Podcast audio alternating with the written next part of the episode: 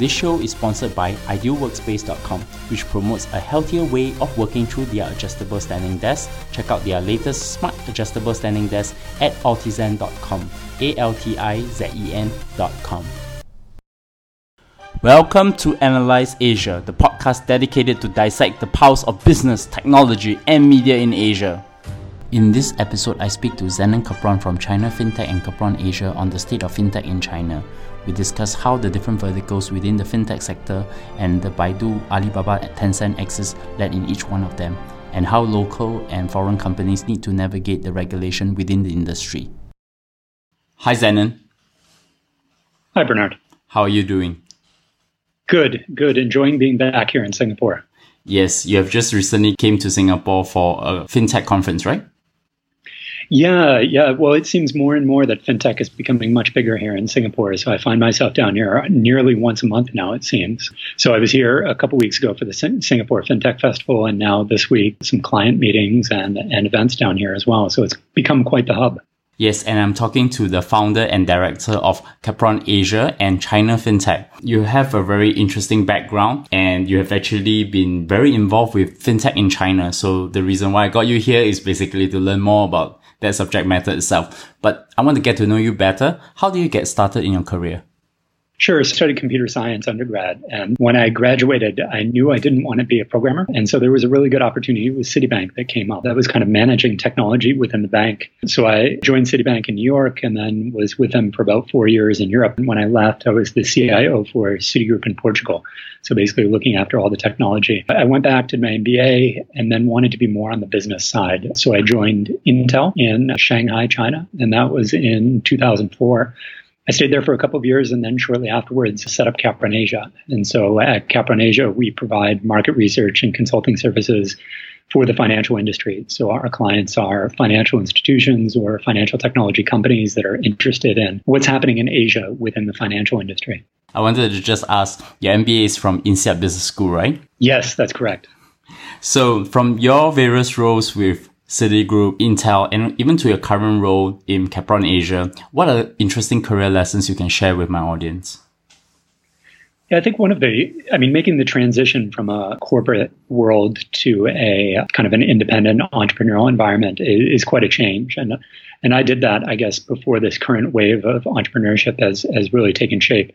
But I think the every company I found has different strengths and weaknesses, and I think you know, as an example, Intel was very good at process, and so I th- think the learning experiences from a company like Intel were great for really when I set up Kapron Asia to understand a little bit more, you know, how you should you do recruiting, how do you get feedback, how do you how do you run the company as a whole. And so I've been very lucky in, in my career choices that, you know, I've had a wide variety of experiences that have really helped prepare me for this entrepreneurship because I think that, you know, without doing it, there's nothing that really prepares you for doing it. But certainly you can do the best you can in terms of, you know, educating yourself and learning. So what inspired your interest into fintech in China then? Yeah, well, it's it's interesting. I mean, it, my entire career has been somewhat around fintech. Before fintech was really, you know, became a sexy industry term. Effectively, when I started with Citibank in 1998, what we were doing was fintech. It just wasn't sexy, and it wasn't really changing the business. You know, technology in those days was an enabler of business, but it wasn't driving the business. And so I think that's just been a natural evolution of the industry. And, and so my career has kind of followed that as well. And of course, with China being by any measure a, a huge market, it's inevitable that, you know, as our role as a market research and consulting company, that we, you know, need to look at that a little bit more. So it was really quite lucky being in the right place at the right time to be following what's happening in China and the fintech industry there. Can you talk about your role and coverage in Kapron Asia and China FinTech? Yeah, so within Kapron Asia, I mean, our, as I mentioned before, our clients are within the industry and looking at various different topics in the industry, whether that be payments, banking, capital markets. On the China FinTech side, a couple of years ago, uh, as kind of a whim, I registered ChinaFinTech.com. And then I guess about a year and a half ago, somebody approached me, one of my business partners approached me about being a little bit more formal about the company and, and, actually, you know, getting it trademarked and setting up a business around that. And so that's it's kind of been the focus of China FinTech for the past year. And really what that organization is trying to do is helping bridge FinTech internationally and China, because I think there's a lot of opportunities in China outbound and a lot of opportunities outside of China inbound. So we're trying to bridge that gap and really connect the FinTech communities. And you're based in Shanghai, right? If I'm not wrong. Yeah, that's correct. I've been there for about 12 years now. The subject matter today is actually about fintech in China. And to me, I think fintech in China is pretty advanced because when I was visiting Hangzhou to Alibaba headquarters, from anywhere I go, I literally could have used a mobile wallet called Alipay. And even with small, medium businesses there, they actually accept that I actually hardly use cash. I want to get a sense of what it's really like in China. So can you describe what fintech is and what's the context of fintech with respect to China? Yeah, I mean, the easiest example to kind of illustrate what's happening is my own personal example. I mean, you can probably tell from my name, I'm not local Chinese, but I've definitely taken advantage of some of the fintech opportunities that are there. I've gone weeks in Shanghai without using cash, just ordering food online or paying for my purchases using Alipay or WeChat Pay at the point of sale. I invest in products that were offered by Baidu, uh, you know, using online wealth management platforms. It's really incredible. I mean, the, the, the scope of what's happening there. Of course, you know, for somebody outside of the country, you may look at the top line numbers. And so you look at the valuations of companies like JD.com or Ant Financial or uh, Dianrong, any of these guys that are coming up and, and, kind of these fintech unicorns. And that's one side of the equation. But the other side is the very on, on the ground approach. And as you mentioned, I mean, we were in Hangzhou a couple weeks ago and one of the interesting products that Ant Financial has right now is Sesame Credit. And so they take scores from a variety of different data sources to create a credit score, which is something that's typically been lacking in China. And if your credit score is good enough, you can borrow an umbrella from the Hangzhou train station. So it's really amazing how some of these technologies have really engaged on a very local level and are, the adoption is just incredible. Can I follow up with this question? So, for example, in some parts of the world, fintech is actually involved more with financial inclusion. So, with the development and the progress in China, is it more focused towards digital payments or trying to surpass the disruption of what the banks are actually doing in traditional? Yeah, it, it's interesting because if you look at fintech globally, I mean, my impression from many of the fintech markets is that it's about disruption. So we're creating wealth robo advisors in the US like Wealthfront and Betterment that are designed to replace your broker. And we have digital payment startups that are trying to replace Visa and MasterCard at the point of sale. You have a lot of disruption. And what has happened here in China is more of a filling the gaps and then getting to disruption. So if you look at Alipay, I mean, Alipay arguably was the first fintech platform in China. And the reason that started was to solve the escrow problem in e-commerce because one of the challenges for Taobao and Tmall and the Alibaba platform when they launched is that there was this inherent trust that was lacking. So there would be problems with fraud. Sometimes the e-commerce deliveries wouldn't get to the recipient. Sometimes the recipient wouldn't pay for the deliveries. So there was a challenge of this. There was, it was very much a cash on delivery society there in China. So Alibaba created the Alipay platform to fill that gap in the market. And now, if you look at what it's doing, it is completely disrupting the market. We did a study and we looked at in, in 2015, we calculated that the digital payment providers took $20 billion in fees out of the market. So basically $20 billion that should have gone across the China UnionPay network and should have gone to the banks, the issuing, the acquiring, and the China UnionPay itself went to these digital payment providers instead. That really is kind of the storyline of a lot of these models in China. It's not about disruption at the beginning. It's about filling a small gap in the market and then expanding from there. And I think that's one of the big differences that, that sometimes we miss when we look at China versus other fintech markets. So what is the environment like in China for fintech? I mean, given the existence of Baidu, Alibaba, and Tencent, which we call the BAT, which have actually disrupted the digital payments and products with WeChat, with Alipay, with even the way how Baidu as a search engine being able to call cabs, etc. How is that environment like? It's interesting. I mean, being here in Singapore a couple weeks ago at the Singapore FinTech Festival, I mean, obviously the uh, MAS, the Monetary Authority of Singapore, the main regulator here, has really gotten involved in fintech, and it's great. And it's, it's great for the market here. And they've created, you know, regulatory sandbox where some of these fintechs can set up their business models and try it. China is the world's tech sandbox. I mean, you've had an incredibly, despite, you know, having fixed interest rates and strict controls on what banks can and cannot do, the regulators have largely allowed these tech startups, uh, well, now the, these tech giants, the BAT, to really move in and disrupt the market. So if you look at something like digital payments, I mean, the first payments licenses were issued around 2010, 2011. And we didn't see any substantive changes to those regulations until this year.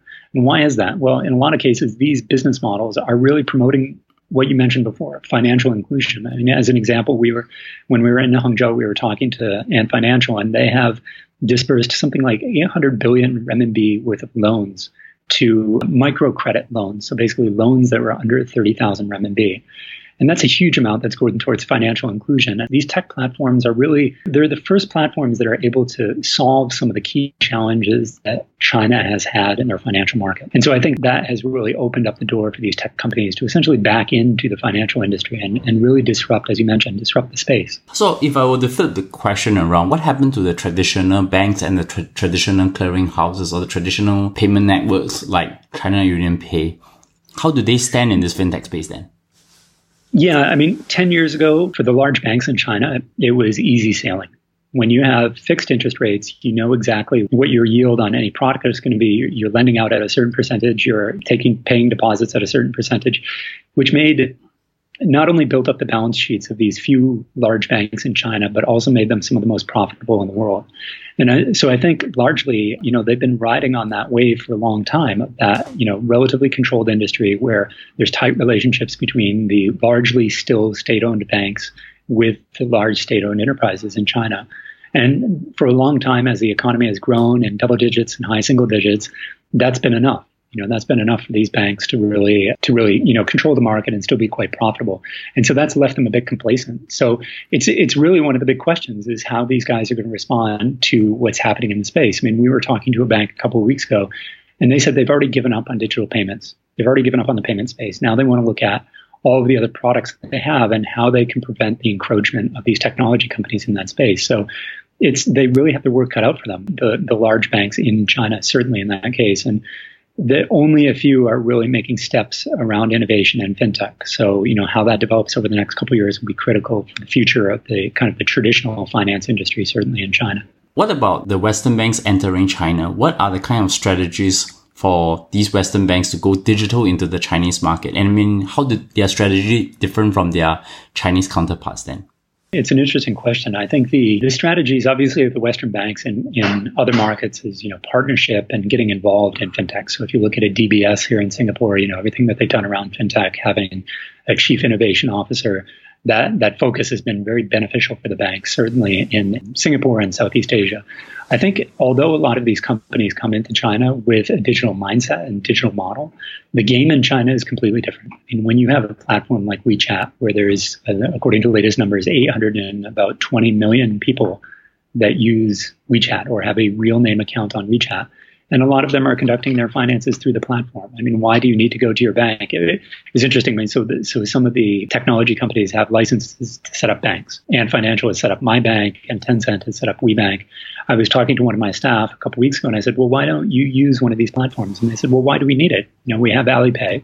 We can pay our rent. We can pay our utilities. We receive some of our salary through that why do we need any of these other things? So I, I think eh, Western banks don't have as much at stake in China as their Chinese counterparts, but I think they still face the same challenges. It's a it's a market that's heavily dominated by these BAT and the tech companies that are really eating the lunch of the traditional financial institutions. Can you talk about the different sectors and innovations for fintech in China? I mean, I'm talking about different verticals. I mean, what are the most exciting startups or the BAT products in that space? So I'm going to start off with digital payments. I mean, when I think of digital payments, I think of something like a PayPal, a Stripe, or a Braintree.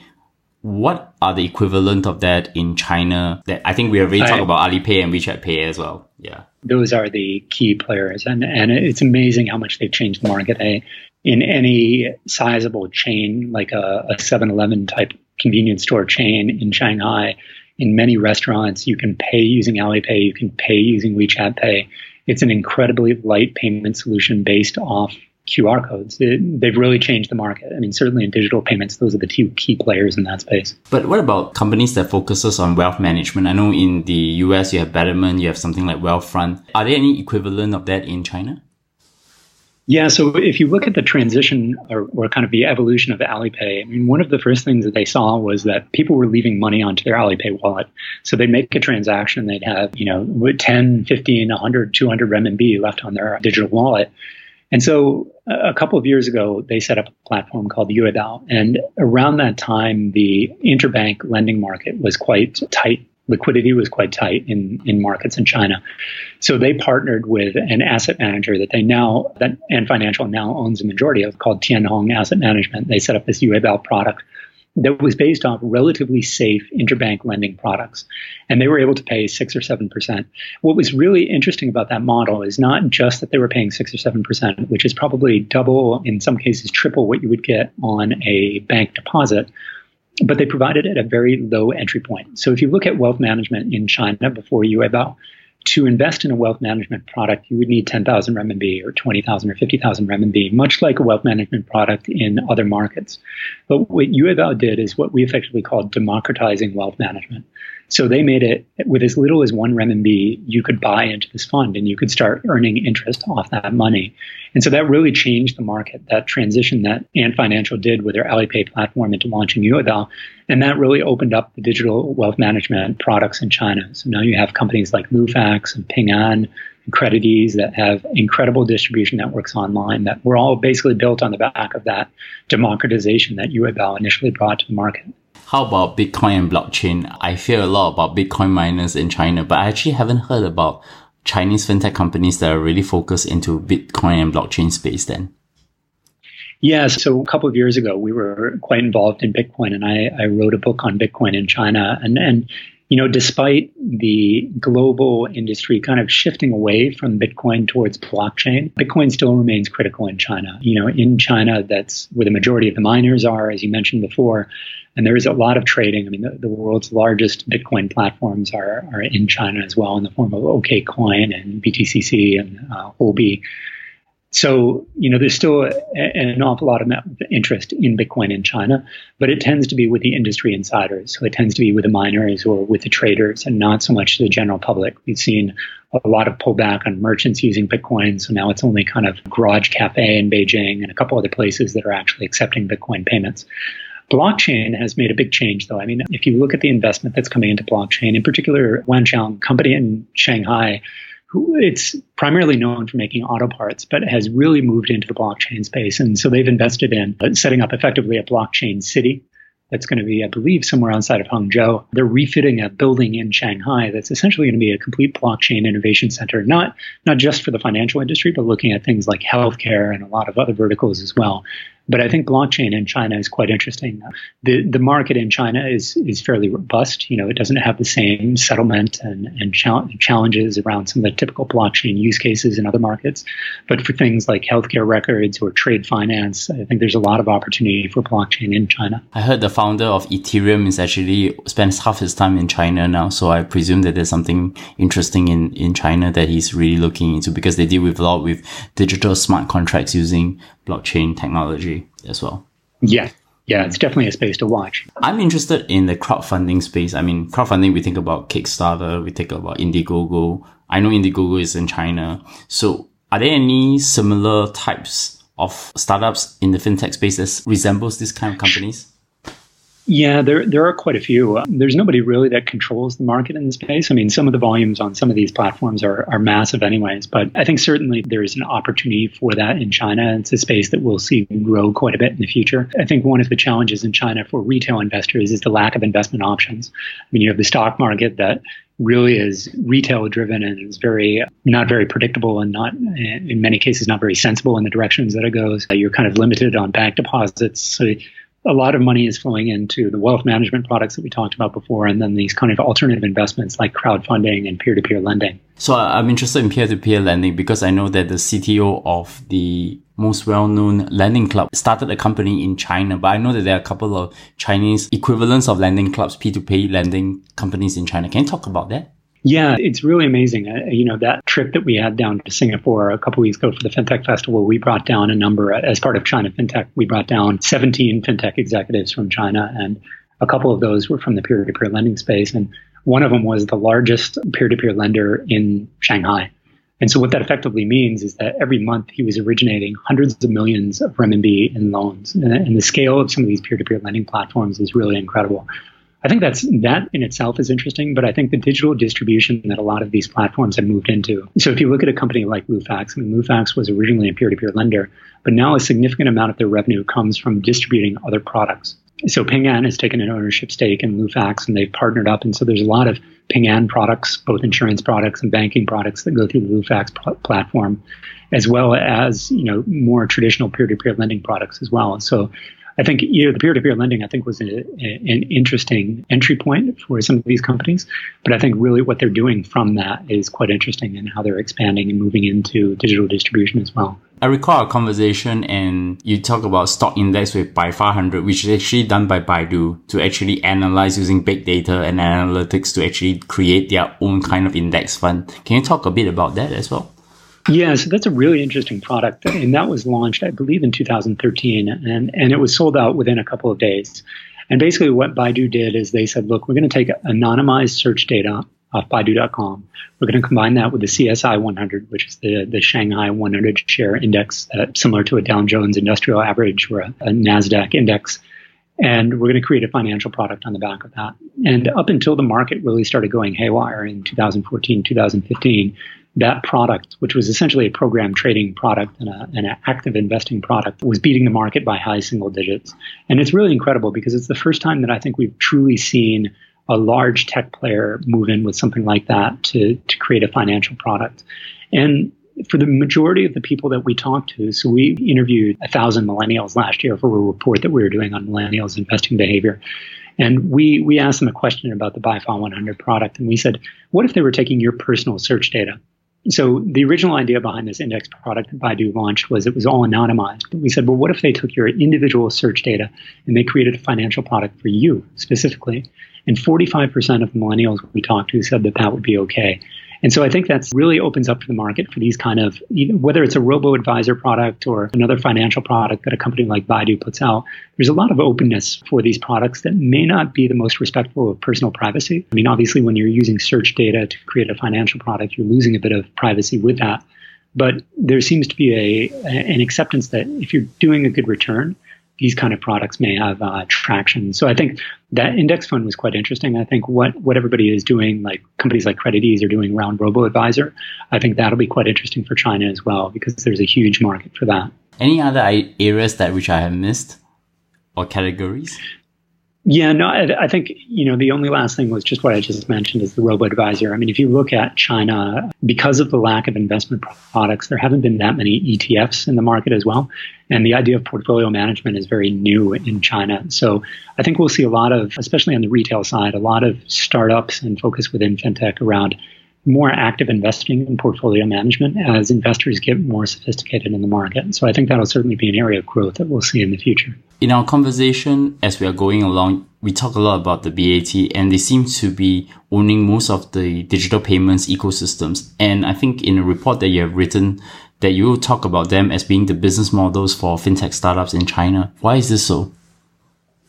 Yeah, it's just the scale that these companies have gotten to. I mean, Alibaba on its own, even without the digital payment side of the business, is a massive company with the e-commerce platforms of Taobao and Tmall. I mean, Jack Ma has done an incredible job getting that company going. And now the things that Ant Financial is doing in the financial industry really have the potential of disrupting not just what's happening in China, but increasingly as these companies expand abroad. I think it's really the scale of these platforms that have made them the go-to fintech players. I mean, for a small company to set up payment acceptance around China would be quite challenging. But for a company like an Alibaba that has the money and the resources to be able to do that, it's quite an interesting play for them. And so I think we've seen Baidu has kind of fallen by the wayside a little bit, but I think, you know, Ant Financial and Lufax are the two big gorillas in the room in terms of fintech unicorns. And I think that's helped them really dominate the market. We talked a bit just now about traditional banks coping with the onslaught of the BAT and Chinese fintech startups. Do they use other tools to basically try to deter these companies from advancing into their territories? I mean, particularly with regulation? There's not too much regulation that prevents the BAT from expanding. What we've seen is we've seen certain limits that the banks put in place. So, as an example, I bank with one of the large five banks in China. I am limited to 10,000 renminbi a day that I can put onto my Alipay platform. And that's not a regulation that the government puts in place. That's a regulation that my bank had put in place. The amount of money that I can pull out of that bank card and put it on the Alipay platform is limited. So, I think we've seen them not stop the technology companies, the BAT, but trying to limit how much effect that they're having in the market and how much they're disrupting. But it may be a fool's errand because I think that unless these banks really figure out how to change the experience of what they're putting in play, it's going to be very difficult for them, especially these guys move into more platforms. I mean, if you look at the WeChat platform, the Alipay platform, I can do anything from book a taxi to find my favorite restaurant to pay a friend the money that I owe him to invest in wealth management products. I mean, these platforms that these companies are setting up are just so all encompassing. And it makes it very difficult for a bank to compete. I mean, ICBC does not do taxi booking, but for a company like Alibaba or Tencent to get involved with something like that, it's a little bit easier for them to do. So, what is the operating environment for fintech companies in China? Are there any regulation or legislation that for foreign fintech startups should watch out for when they enter China then? For foreign fintech startups, I don't think regulation is the biggest issue. I mean, there are, there are regulations in place, but they're relatively straightforward and easy to understand. I, I think the biggest challenge is understanding the Chinese market and coming up with the business models that work here. I, I think most recently we've seen that with Uber. I mean, Uber came with a incredibly arrogant business model and, and attitude towards China and just said, look, I'm going to own this market. Now, granted, they've done still quite well by selling partway out to Didi, but at, at the same time, they kind of failed from their initial goal to dominate the market as Uber, not as Uber China.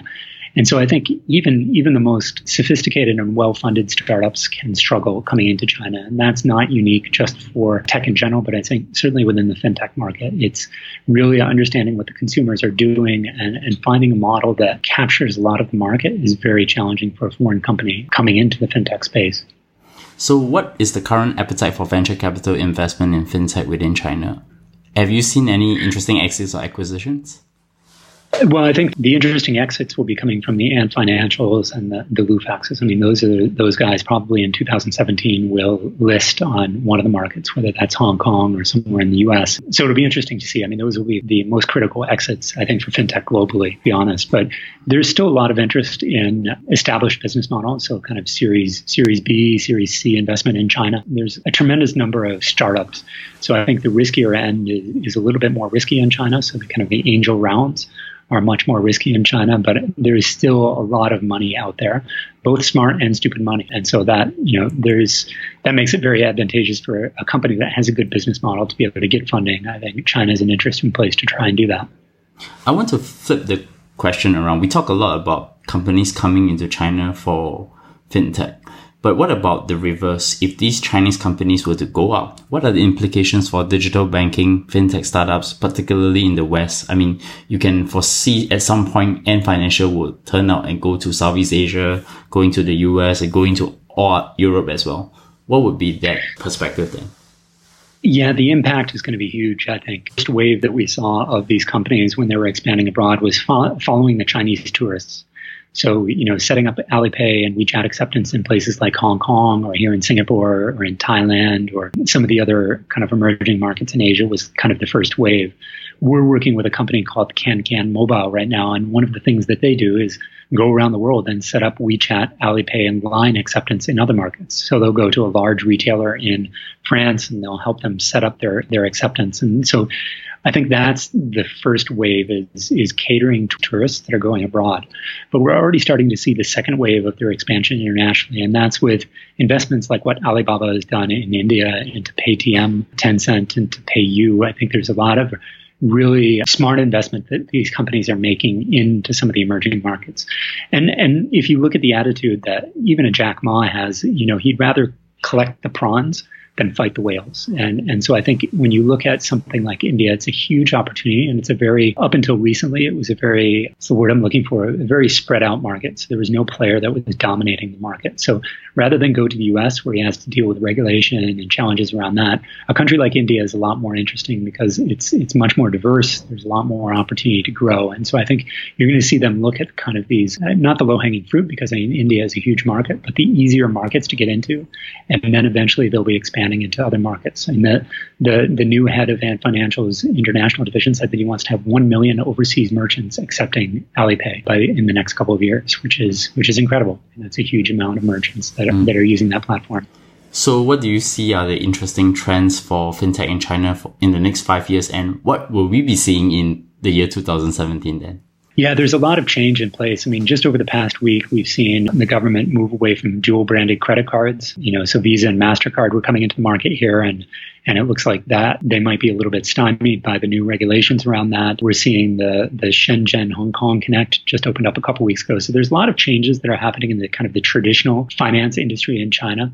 But I think on the fintech side of things, I think certainly this international expansion that we just talked about is going to be quite interesting to see how that go. You know, domestically, I think on the wealth management side and the, the robo advisors that I was talking about before, I think there's still a lot of opportunity around that still using big data more. When you look at a platform like Sesame Credit from Ant Financial, that, that the, the way that they're using data is really interesting. And so those models will get more mature over the next couple of years. So I think that'll be quite interesting. As well, the regulation, you know, I, although the, the regulators have been fairly permissive and allowing these platforms to really grow, uh, that could change at any point. So I think, you know, over the next couple of years, it's going to be critical to look at what happens in the regulatory space because although they've been fairly positive in supporting this innovation, that could change uh, depending on what happens in the market, and especially as China is slowing down in terms of growth as well. So certainly that'll be a key thing to watch over the next couple of years as well. Thank you, Zennon, for coming on the show and also sharing your perspective on the fintech in China. So I'm pr- probably going to get you back at some point to sort of discuss some of the new trends that will happen in next year. But help my audience. How do they find you? Sure. So our website is kapronasia.com. So we can be reached through that. And on Twitter, I'm uh, China FinTech is our is our Kapron Asia account. And on WeChat, I'm just Zennon. Can be reached on any of those channels. You can find me at cw at bernardleong.com. Subscribe to us at Analyse Asia, A-N-A-L-Y-S-E Asia. You can subscribe to us on iTunes, Stitcher, SoundCloud, Acast, and TuneIn. And of course, Google Play only in the US market. Of course, drop me a note if you can recommend us on Overcast and give us a good iTunes ratings and, and most likely give me comments. Once again, Zennon, thank you for coming on the show. Thank you, Bernard.